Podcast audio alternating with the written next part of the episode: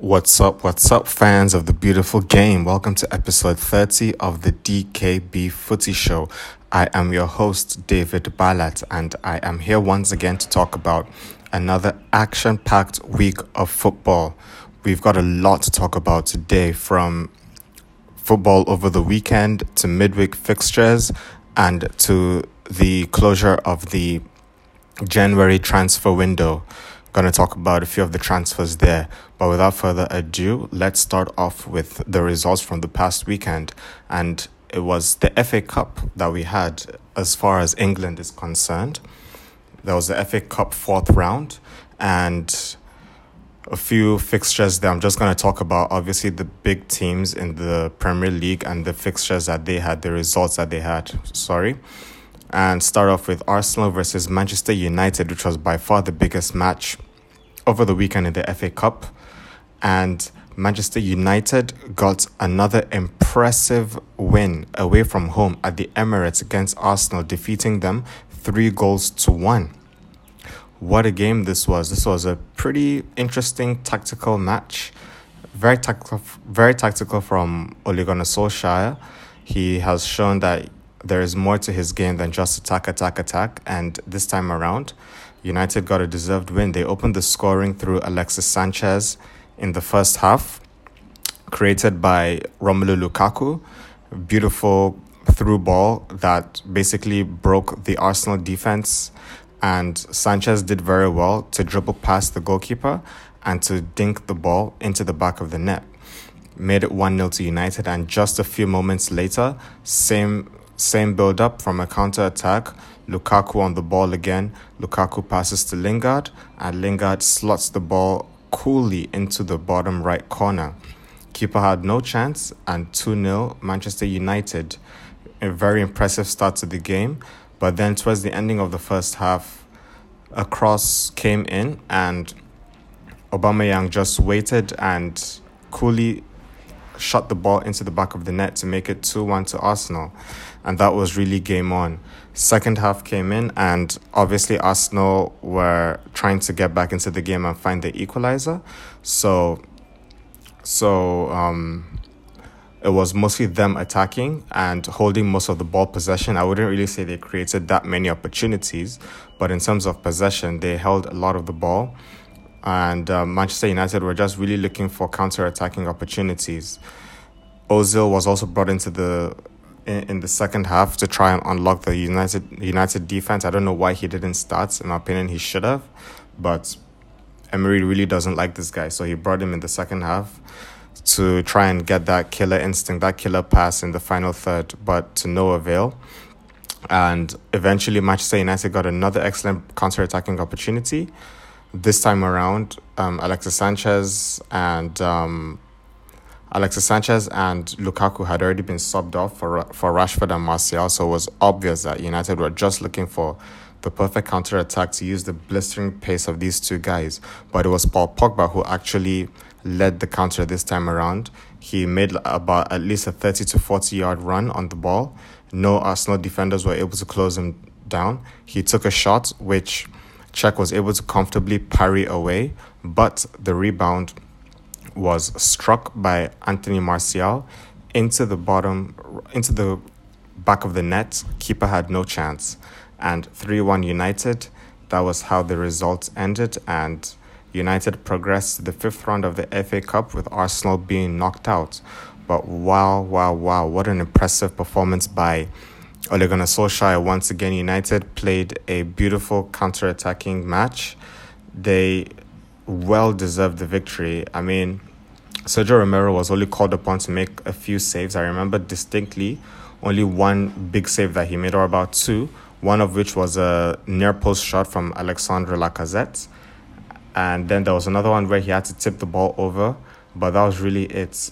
Arsenal didn't really create any more clear cut chances to score and to equalize. So United's defense were quite dogged. They played well, and they really showed the frailties of Arsenal's defense. But more and more plaudits go to Ole Gunnar Solskjaer, who just continues to show that there is more to his game and who continues to make a strong case as to why he should keep the job on a permanent basis.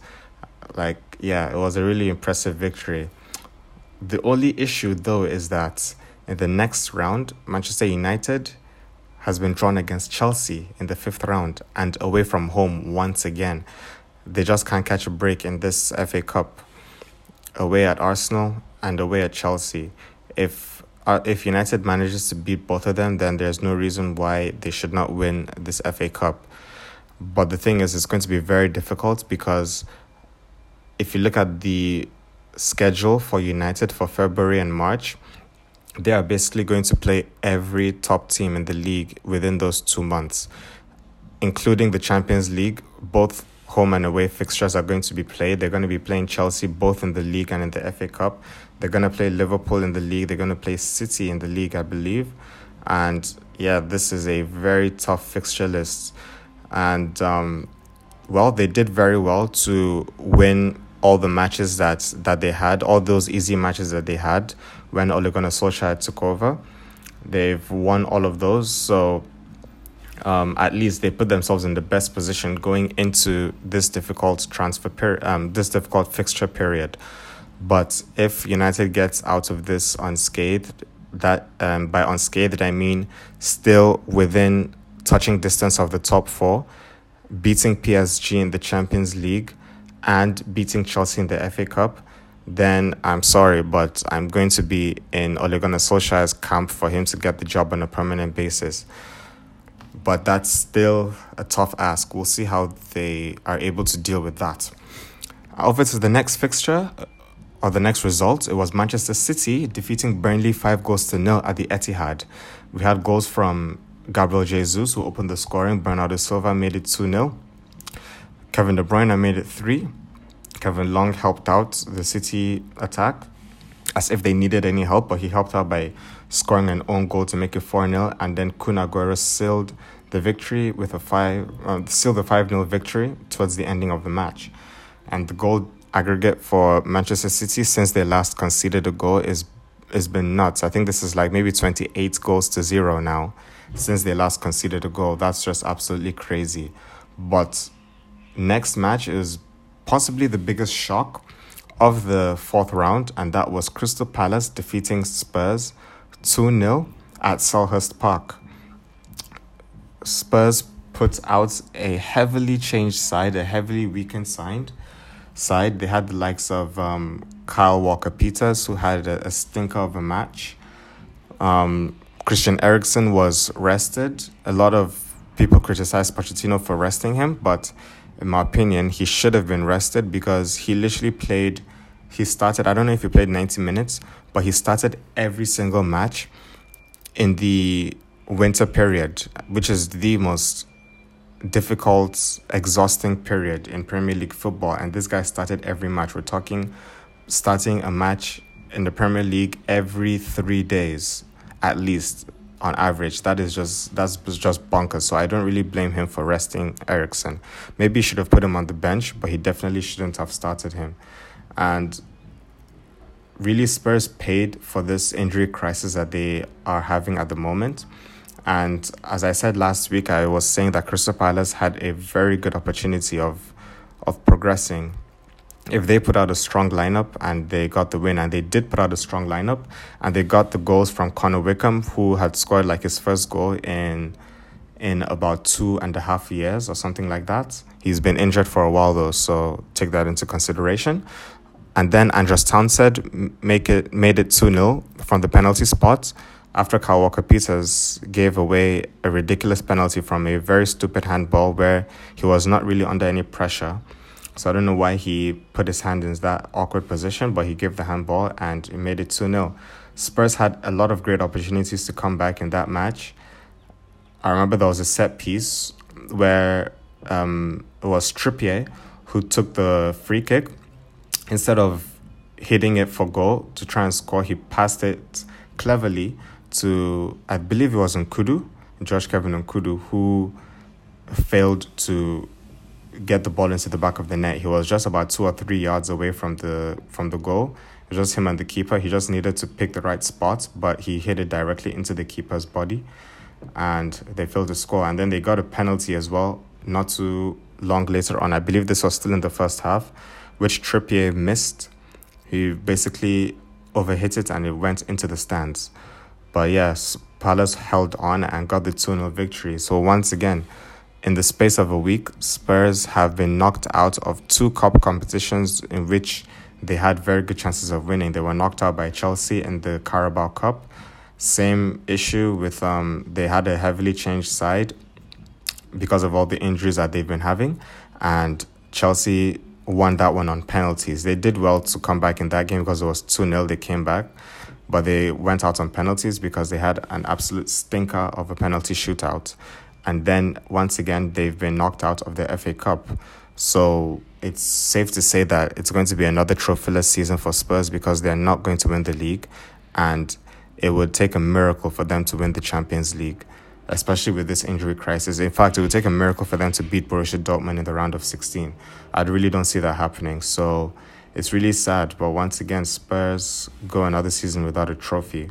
And then Pochettino, in his post match um, conference, he basically said that it wasn't really a big deal, that it's just for romantic effects. It was for emotional effects that Spurs were trying to win the cups, but really the cups don't matter the only thing that matters is finishing in the top four and getting Champions League football. From a financial standpoint, I guess that definitely makes sense. But I must say, um, I don't really see how Spurs fans would be happy with with the quality that they've that they've had in players over the past few seasons. I mean, this is the best Spurs team that they've had in my lifetime, at least and they have failed to win a single trophy to really show something for this excellent squad that they have. So, from a fan standpoint, I mean, the money that they're going to get from Champions League football is not going to the fans' pockets.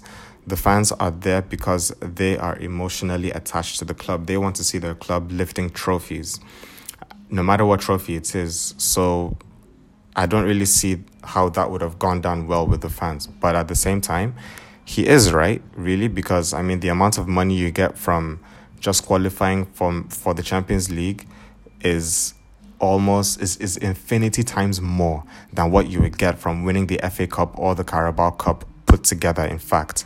So in terms of financial incentives, you can't really fault him in that sense. He actually was saying the truth, but Spurs fans cannot be happy over to the next result was Chelsea defeating Sheffield Wednesday 3 0 at Stamford Bridge.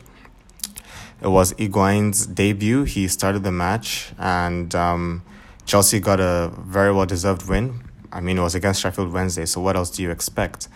Got goals from Willian, Hudson Odoi, and Willian again. He had a brace. Hudson Odoi scored in between. He still wants to leave the club and I'm sure he would have done himself a lot of favors by scoring that goal.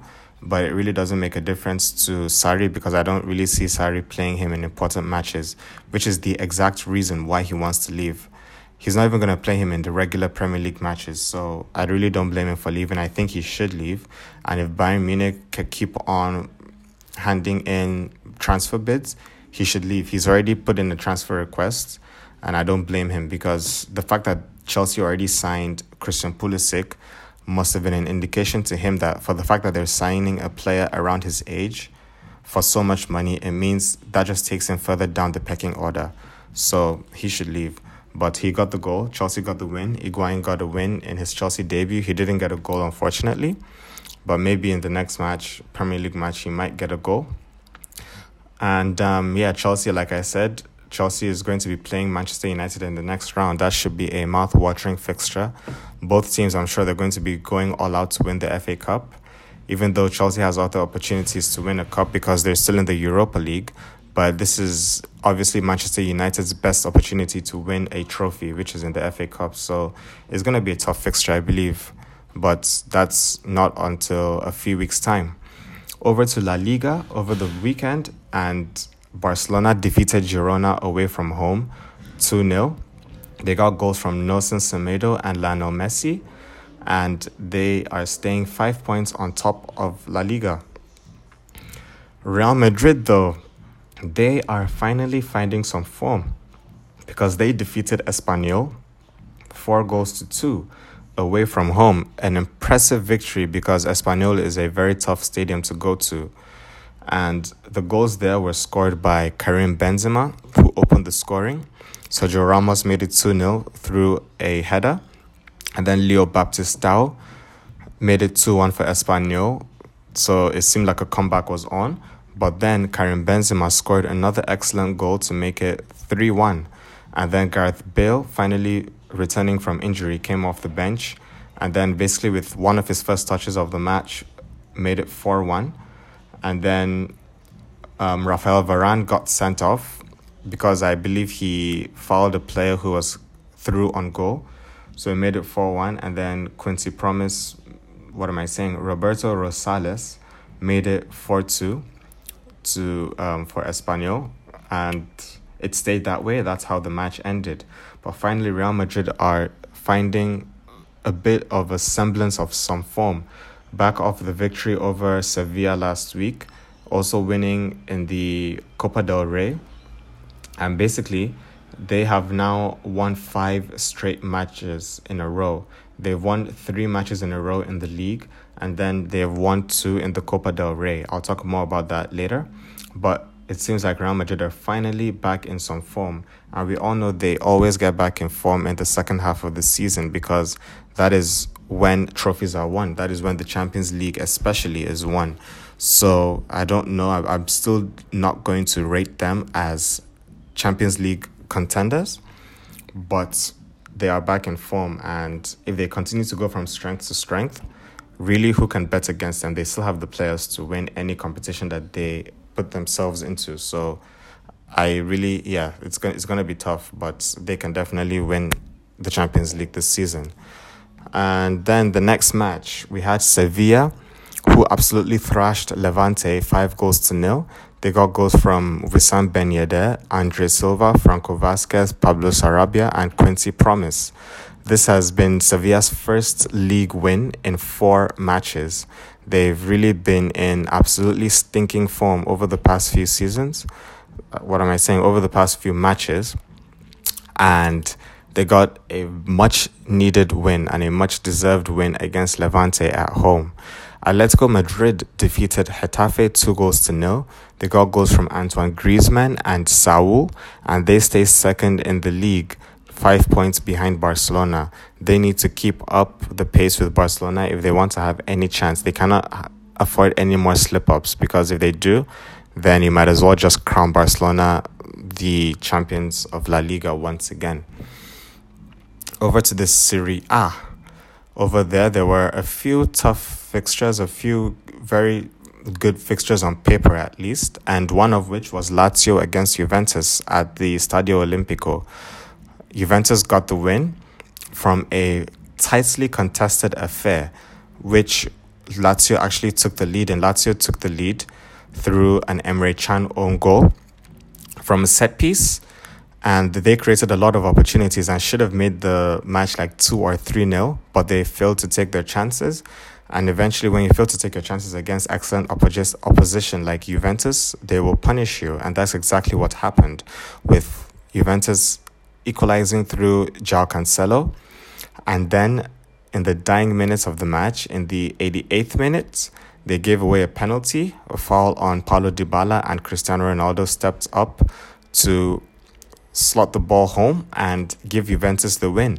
So Juventus stay undefeated in in Serie A and extend their lead to 11 points. If if anybody doubted that the season was over before, well, I don't think you can doubt it right now. It's over. And Lazio, on the other hand, they have fallen from was it fifth or sixth place, but they're now eighth in Serie A, and that just shows you how tough the top four battle is because they're eighth, but they're just three points off of the top four, which is AC Milan is in fourth, and they're just three points off of AC Milan, but they're down in eighth. So that tells you just how tough the the Champions League qualification is going to be. Because we've also got Sampdoria who are in sixth, and they're just two points behind AC Milan, and Atalanta they are seventh, and they are level on points with Lazio, who are in eighth. So the Serie A top four race is really where it's at this season. It's going to be exciting as the season continues to go on and to draw closer and closer to the end. It's going to be interesting to see who makes it. AC Milan desperately needs some Champions League football, but Roma have been playing the Champions League for the past few seasons, and they definitely don't want to lose that. And um, the likes of Lazio are going to be looking to get back into it. And then, what a surprise it would be if Sampdoria or free scoring Atalanta are able to make it into the top four. That would be quite the story for their fans. Over to the next match, and speaking of AC Milan, well, they faced Napoli at the San Siro, and that ended quite anticlimactically with a nil-nil result, which meant that AC Milan stay fourth because of the other results, because the likes of Lazio failed to get the win, and also AS Roma failed to get a win. They really, really fucked up in this match. They really blew it because they faced Atalanta away from home and they actually went 3 0 up at one point in the first half. Opened the scoring through Edin Dzeko. He got his first goal in a long time. And then he got another goal to make it 2 0. Then Stephan El Shaarawy made it 3 0. But then in the second half, Atalanta gave a fight and they came back. Through Timothy Castagne, he made it 3 1. Rafael Toloi made it 3 2. And then Duvan Zapata, who is just the man in form for Atalanta. And in Italian football in general, he's been the man of form recently. He made it 3 3 and gave them the equalizer, and that's where the game ended. So, what a massive opportunity that Roma missed to go into the top four. They would have leapfrogged AC Milan if they had managed to get the win. But they didn't, and they stay in fifth. And um, um, Duvan Zapata, though, he has been in form and he has 15 goals in the league, which is joint second with Cristiano Ronaldo. But overall, what a crazy ass game this was. And Roma will definitely feel hard done by because they failed to capitalize upon poor results from other contenders for the top four. Over to the Bundesliga, and Borussia Dortmund have maintained their excellent form with a 5 1 thrashing of Hanover. They got goals from Achraf Hakimi, Marco Reus, who had a beautiful dinked finish, Mario Götze, Raphael Guerreiro, and then for, for Hanover, Marvin Bakalorz made it 4 1, but then Axel Witsel sealed the win to make it 5 1. So Borussia Dortmund have maintained a six point lead at the top of the table and they are just free scoring and this is, has actually been their best ever start to a Bundesliga season. So let's hope that they can maintain that at least until the end of the season to give themselves the best opportunity to stay above Bayern Munich and to win the league once again after was it like when was the last time they won the league? Was like 6 years ago or 5 years ago? But yeah they desperately need to win the league once again. Bayern Munich, though, they are hot on the heels of Borussia Dortmund with seven straight wins, and this time around they defeated um, Stuttgart at home, four goals to one. Thiago opened the scoring, and then eventually Stuttgart got an equalizer through Anastasios Donis. I believe this guy must be Greek. And then um, Christian Gentner scored an own goal to put Bayern Munich back in the lead. Leon Goretzka made it 3 1, and Robert Lewandowski made it 4 1. So they are staying hot on the heels of Borussia Dortmund, and the title race is far from over. This is now seven straight wins for Bayern Munich, and my oh my, are they looking much differently from the way they did at the start of the season? So now all bets are off with Bayern. They can go all the way in the league, and in the Champions League as well. Liverpool fans will really be sweating because they don't really like they will not be happy to see how Bayern Munich have been able to recover the way they have.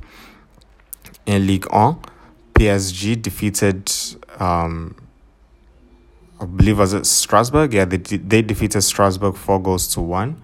They got goals from Cavani and M'Baye Niang made it one one.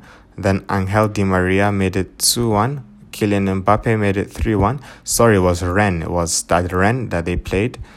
Di Maria made it 2 1, Mbappe made it 3 1, and then Cavani made it 4 1. So we got a brace from Cavani and a goal from Mbappe. Mbappe is still the top scorer in Ligue 1 with 18 goals, and Cavani is second with 16. They are 13 points above, and that is just crazy. But very, very sad news for PSG because it has been confirmed that Neymar is going to miss both legs of the round of 16 fixture against United. He has been ruled out for at least 10 weeks, which means he will not be back until the second leg of the quarterfinals if they make it there. He has injured the same metatarsal in his right foot that took him out at the same period last season, which almost ruled him out of the World Cup, but he eventually made it back. And there were fears as well this time around that he'll be out for the season, but he's made it. But he's hopefully he's going to be back for the Champions League quarterfinal second leg if they make it. But something interesting, this is actually going to be the fifth straight season in a row that he's going to be injured when during the period when it's his sister's birthday. His sister is uh, his her birthday is going to be I believe March 11th, and this is five straight years in which he has some way somehow managed to get injured when his sister is celebrating her birthday. I don't know if this is intentional or what, but it's interesting. That's really odd. And then another headline from Ligue 1 Thierry Henry has been sacked by Monaco. And guess who they brought back? They brought back Leonardo Jardim, who they sacked earlier in the season. I really don't know what is going through the heads of the guys that are in charge of Monaco, but it definitely cannot be anything like I don't I don't yeah like the the thinking that goes into their heads must be something something to behold because I don't see how you can sack a coach, appoint a new coach who has zero experience to come and help out a team that is in the relegation zone. And then you sack that coach after he has made some signings that are supposedly supposed to turn things around. And then you go and rehire the same coach that you sacked at the beginning of the season. What the fuck is that? Like, if Monaco gets relegated, the owners have themselves to blame and nobody else because this is just shambolic transfer business. This is just shambolic management. And it's really sad for Thierry Henry. It was always going to be a very tough ask to for a manager with no experience to take over a club that is bottom of the league and for them to survive. I mean, yes, Monaco have good enough players to survive. They obviously have one of the best squads in the league, but still, it's tough for a new coach to go into that with no experience. And I get that the thinking behind hiring Henry was because he was a he's a, he's a former Monaco player. I believe he started his career at Monaco, but still, that really is not enough. And um, yeah, he's gotten sacked, and I think it's going to be tough for him to find another job. And at the end of the day, once again, great players do not make great managers. I don't know why, but that just seems to be the trend. Not everybody can be a Zinedine Zidane or a Pep Guardiola or Franz Beckenbauer. It's really tough for you to transition, or Johan Cruyff, it's tough to transition from being a world class player to a world class coach. And Henry is just the latest to fail at doing that. And then over to the midweek. The midweek was just absolutely nuts. The midweek results were just crazy. There were a lot of shocking results from every single league or every competition that was played, starting from the Premier League to the Coppa Italia. And I'll just say there were just giant killings all over the place with big clubs being upset. And it was not more evident than in the Premier League and one of such results was Liverpool at home against Leicester. They were held to a 1 1 draw at home against Leicester City. The game seemed like Liverpool were going to tear Leicester City apart because they opened the scoring. Literally, like within the first five minutes, they opened the scoring through Sadio Mane, and everybody would have been like, "Oh yeah," from there, like it's it's just going to be a walk in the park for Liverpool. But it wasn't the case. And eventually, there was a penalty shot for Liverpool, which was not given from uh, Maguire foul on, on Mohamed Salah. And then the same Harry Maguire scored a header to make it 1 1 to Leicester. Second half came in, and Liverpool were just not sharp in the attacking third. They failed to create any excellent opportunities, and the game ended as a draw. However, I would say Liverpool fans they definitely felt hard done by in this match because of the officiating. There were a few penalty calls that were not given their way. I just talked about the Mohamed Salah opportunity in the first half. And the second half, there was another one with um, Naby Keita. He was basically through on goal, one on one with the keeper. And um, Pereira, the Leicester defender, kind of clipped his left leg and took him down, but the referee was having none of it. And also, I didn't really see this challenge, but a lot of are arguing that Maguire should have been sent off for a foul on Sadio Mane. They say that he was through on goal, and um, he was through one on one on goal, clear goal scoring opportunity, and Maguire took him down, but he was not sent off. I think he was just given a yellow card. So Liverpool fans and Jurgen Klopp are definitely going to be unhappy because they lost the opportunity to once again go seven points clear at the top of the table. But now they are five points clear at the top. And why is that? That is because another giant killing happened with Manchester City. They lost away from home against Newcastle United. Just like the Liverpool match, it seemed like Manchester City were going to walk all over Newcastle at the start of the match literally in the first minute, like within 24 seconds of the match, Kun Aguero opened the scoring for City. And usually we all know how it goes. When City gets an early goal, it, the, the floodgates just open and the opposition just cannot recover. But that was not the case. City made it 2 1. And uh, sorry, City made it 1 0 but then they just failed to kick on from that. They created a few other opportunities that they failed to score from, but then Solomon Rondon got the equalizer for Newcastle through a set piece, very well taken um, shot. And then from there, it just seemed like the Manchester City players had given up. Like you could just tell from their body language that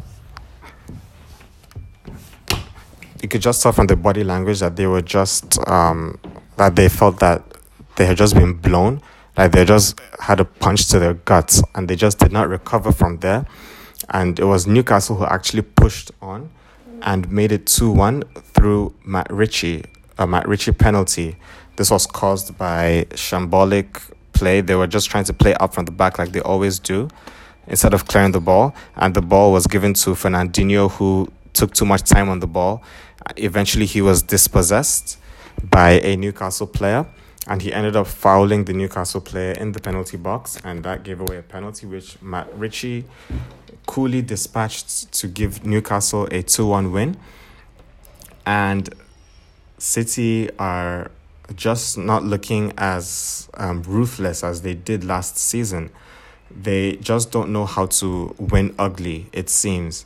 I mean, um, last season, I really can't count how many matches that they won through last minute goals. I remember Sterling, especially, he scored so many last minute goals for them in which it was either that they were losing or they were, um, or it seemed like they were going to get a draw. But then, literally in the last second of the match or the last minute, they would just get a goal and get the win. They have failed to do that on numerous occasions this time around. It seems that whenever they go a goal down, their confidence is just hit and they just don't know what to do. So, City lost the match, but they will count their blessings because Liverpool failed to defeat Leicester. Even though Liverpool have extended the lead from four points to five points, it could have been seven. And if it had been seven points, I would have been like, yeah, the season is over. But they still have a very good fighting chance to win the league still. So I don't think City fans should be should be too disappointed. They still have a shot.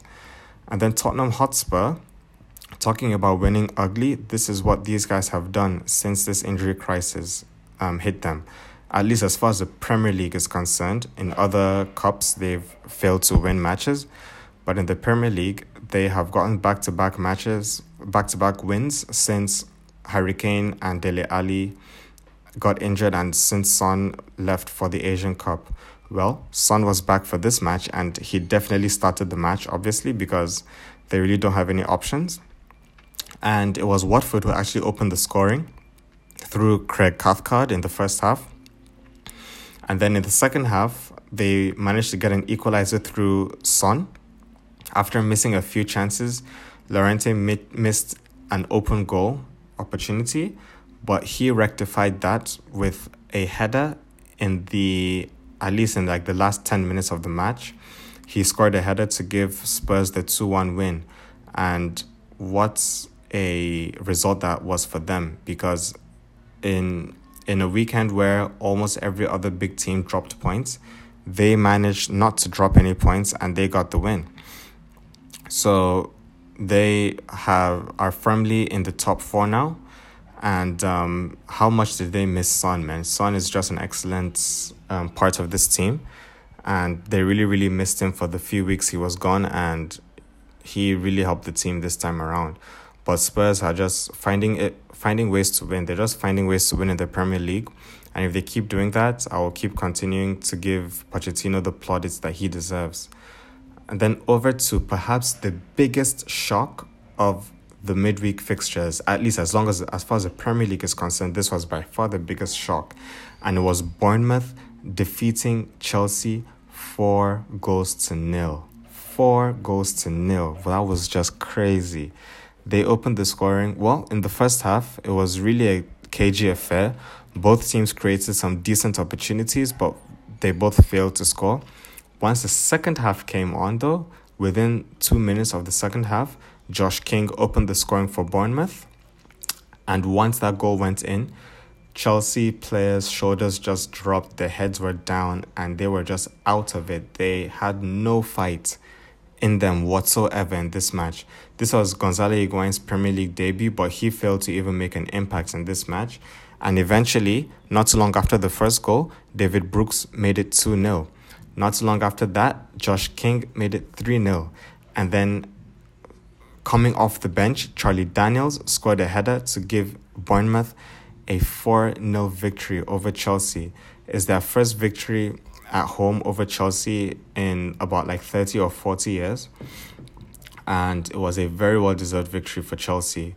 Now, what's happened? Sorry, it was a very well deserved victory for Bournemouth, not Chelsea.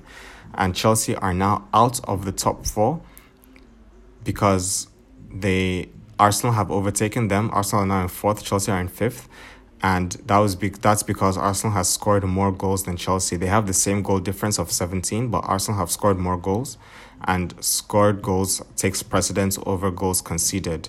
So Arsenal are in fourth place in the league, Chelsea are in fifth, and um, Maurizio Sarri once again criticized his players. Reports say that after the match, he actually kicked out all the coaching staff from the locker room before addressing his players. He basically kicked out all of his coaching staff and addressed the players for about 45 minutes straight. And I'm pretty sure he must have given them some good hair dryer treatments over there. And he faced a lot of criticism for the fact that he kicked out his coaching staff because what does that say? What is that indicating to the coaching staff? That is basically telling them that they're not as important as they should be. Because, I mean, they are part of the team, they are part of the they, they, they are basically as important to the team's success as the head coach is. So why would you kick out your coaching staff, including Gianfranco Zola, who is his assistant coach? He kicked him out too. Why would you do that? Because you want to address your players. What can you say in front of your players that you cannot say in front of the coaching staff? I mean, the coaching staff are obviously the intermediaries as well between the players and the coach. Whatever a player feels like he cannot directly say to the coach, he is obviously going to go and say to a member of the coaching staff so that he can relay that information to the manager. So, what does that say to the players as well? That the coaching staff are getting kicked out. That means that the players should not have any respect for them, which is inevitably what's going to happen. So, I really don't see the sense behind this. This has been a trend for Sarri ever since Chelsea had this dip in form where they started losing a lot of matches and not performing well. And then after the match, he also criticized, in the post match conference, he criticized the players. As usual, he's still saying that he's baffled at the fact that he cannot motivate these players, that they don't follow his instructions. And he also criticized Higuain, saying that Higuain is out of shape which maybe he is, but still, I don't think that's the perfect time for you to be criticizing any players right now. And he should be careful, man. I don't know, maybe he did not watch any of the season when Mourinho got sacked, because this is exactly what happened. We all know Abramovich is the most trigger happy owner in the Premier League. He will sack you within a moment's notice. So he should be wise, man. He should really, really be careful and really know that he's walking on eggshells in this Chelsea team. But that being said, they are still they still have a fighting chance of staying in the top four. They still have a chance of winning the Europa League, so their season can still be salvaged. But that 4 0 thrashing, though, that that was nasty, man. That was nasty to watch. It was ugly to watch for Chelsea, man. I'd really feel bad for their fans. But then, speaking of Arsenal, who have leapfrogged Chelsea, well, they did that because they defeated Cardiff City 2 1 at the Emirates Stadium. Um, Aubameyang opened the scoring for Arsenal, and then Alexandre Lacazette made it 2 0 with an excellent solo run and a finish. And then in the dying minutes, I think this was like the 95th minute, Nathaniel Mendez-Laing made it 2 1. And that's the way the game ended. So Arsenal are now in fourth despite them also being in very poor form, they have overtaken Chelsea.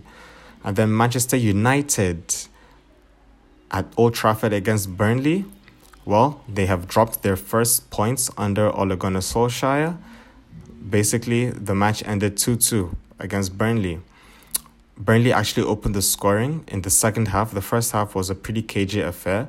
First half really only had one clear cut opportunity, and that fell to the feet of Marcus Rashford. In all fairness, he definitely should have scored the goal, but he completely scuffed his shot and hit it off target.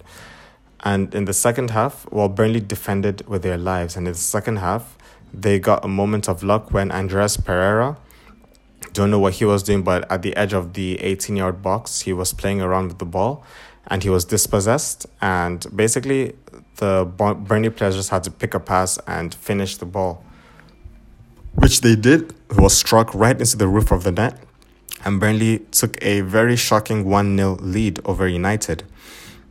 And then later on, in about the 82nd minute, um, United created a few opportunities to score. Tom Heaton once again, I don't know what it is with him when he's in the when he's in Old Trafford, but he literally turns into Iker Casillas when he's in the when he's in Old Trafford, and he stops every ball that comes to him, which is what he did. He saved, made a lot of saves, and the Burnley defenders in general they were dogged. They made sure that they cleared every ball that came into the box. They kept their shape very tightly, and really did not give United too many opportunities.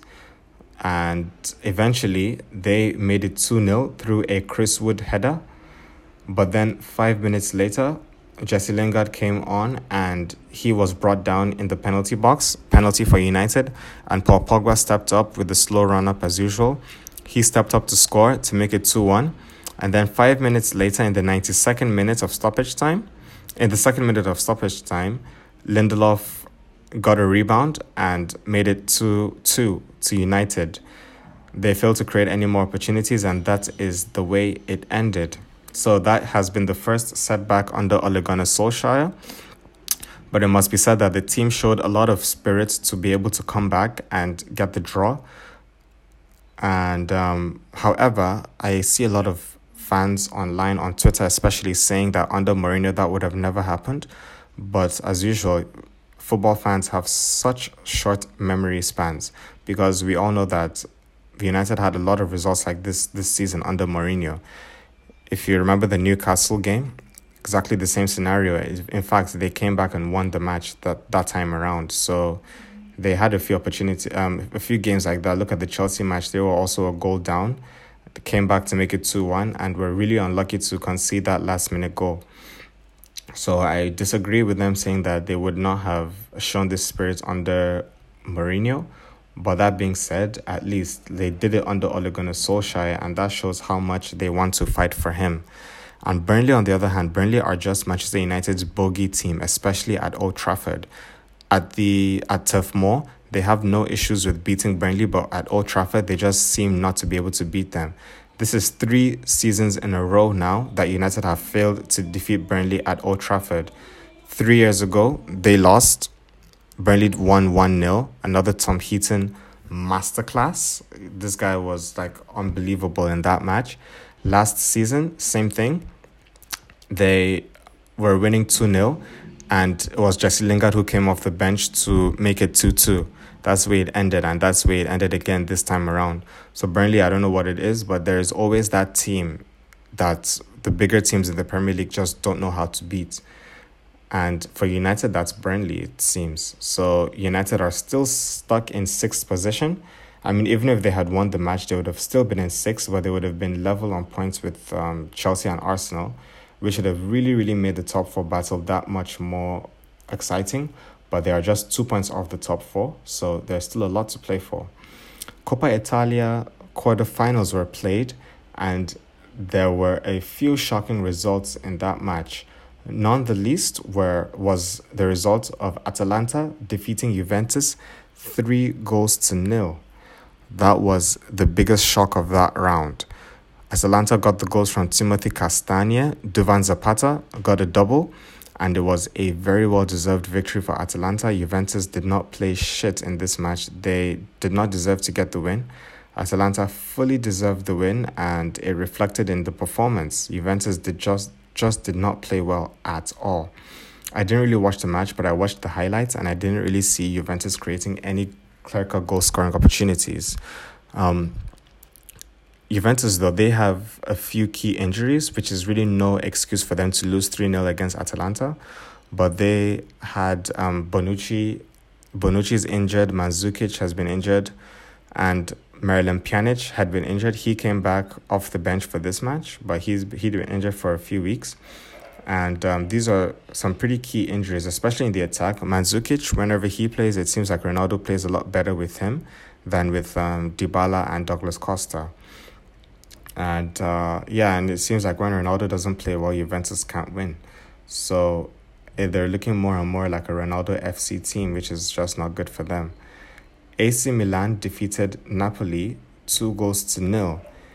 And the two goals came courtesy of Christoph Piatek, their new signing. This guy is looking more and more like a bona fide top class striker. He has scored on all his debuts this season. He scored four goals in his debut for Genoa. He scored two goals in his debut for Poland. And he has now gotten two goals in his debut for AC Milan against Napoli. The guy seems like a legitimate goal scorer, and he seems like he has solved the striking issues of AC Milan. If you know, over the past few seasons, AC Milan have made a lot of signings up front, but none of them have been able to perform up to the standard which has been expected. We look at Andre Silva, who left this season to go to Sevilla. He's been playing well for Sevilla, but he failed to score any meaningful goals for AC Milan. Gonzalo Higuain, a proven world class goal scoring striker, he failed to score a lot of goals for AC Milan, but then Christoph Piatek has been able to. So maybe this is a sign that this guy is genuinely a a player to watch for the future. If he keeps going like this, he definitely is. So, but it's good for AC Milan though. They are through to the semi-finals and Napoli are knocked out. I'm surprised though because for Napoli to be knocked out because Carlo Ancelotti, he's a specialist in winning cup matches, not so much in winning leagues, but in winning cups, he's quite good. So it's really surprising to see that he lost to AC Milan. But again, it was away from home. AC Milan are good opposition, so it's not really that surprising. And then another absolutely crazy result was Fiorentina defeating Roma seven goals to one. That was a big shock. I wouldn't necessarily call this a giant killing because Fiorentina are a good side, and it's not like Roma are full of world class players from head to toe. But to lose 7 1, that's an absolute shock. They cannot be pleased with that result, but that's the way it ended for them. They lost 7 1, and really poor result for them. And Fiorentina, on the other hand, they are through to the semi-finals as well, which is good for them. And then there's Inter Milan. They drew 1 1 against Lazio, but they lost on penalties. Lazio went through 4 3 on penalty shootouts. So Lazio, Atalanta, AC Milan, and Juventus are through to the semi-finals.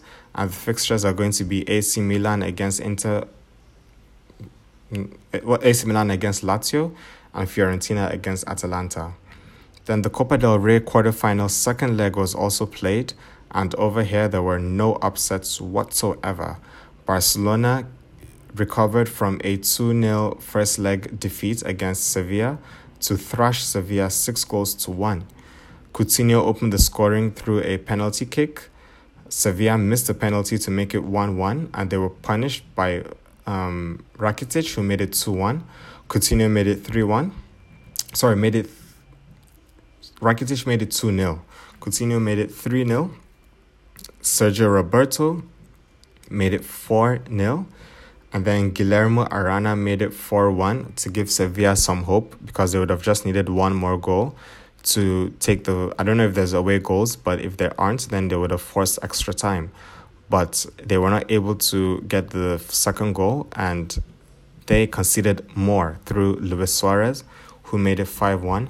And then Lionel Messi got the icing on the cake through uh, making it 6 1 after some beautiful football. I mean, the way they displaced the whole defense of of um, Sevilla in that attack that led to the sixth goal was just absolutely mesmerizing to watch.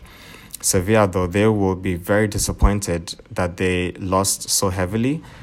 Having a 2 0 lead going to the Nou Camp, I mean, it won't be easy, but surely they could have approached that match with a better tactical plan the coach should be highly disappointed with this result because they definitely should have done better and should have given more of a fight to Barcelona. And then the other match, well, they had Girona losing 3 1 against Real Madrid. Real Madrid won the first leg 4 2 and won the second leg by the same margin 3 1. Karim Benzema got a brace. He has been in form. This is now four goals in the last two games for him and then this guy called Poro, he got a goal for Girona to make it 2 1. Then Marcos Llorente hit a, a well hit shot from the right hand um, edge of the box into the left hand corner. And that sealed the win for Real Madrid. So Real Madrid go through to the semi-finals of the Copa del Rey for the first time in a very long time. And we could have a Copa del Rey semi-finals Clasico or a finals Clasico either of them, I would not be disappointed, but we'll see. So that's about it for the football action that took place over the over the week. And then let's just talk very briefly about transfers. So the transfer window has been shut in most parts of Europe. I believe there are still a few leagues that are going to be shut that um, whose transfer windows are going to be shut this night at midnight. But so far, the biggest transfers that took place were Paredes, the guy Leandro Paredes, who Chelsea had been heavily linked to to be the replacement for Fabregas. Well, that transfer never happened, and it was eventually PSG who were able to get his signature. This guy is, has a lot of potential. PSG fans are quite happy with the signing. I think it was about 35 million euros or was it 40 million euros, something like that and he is a central midfielder and he is going to be able to plug that gap that they have in midfield because they don't have that much quality in midfield. Really, only Marco Verratti is like the only world class midfielder that they have.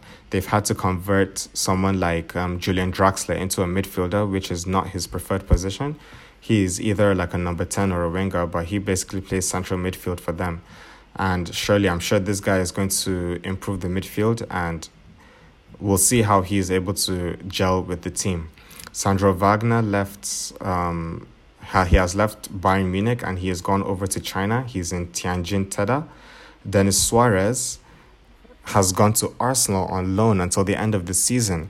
I really don't see if I don't really don't know if Arsenal really needed this transfer because they've already got Lucas um, Torreira, they've got Matteo Guendouzi, they've got Granit Xhaka who are all midfielders that are of the standard of Denis Suarez. I wouldn't really say Denis Suarez is that much better than any of them.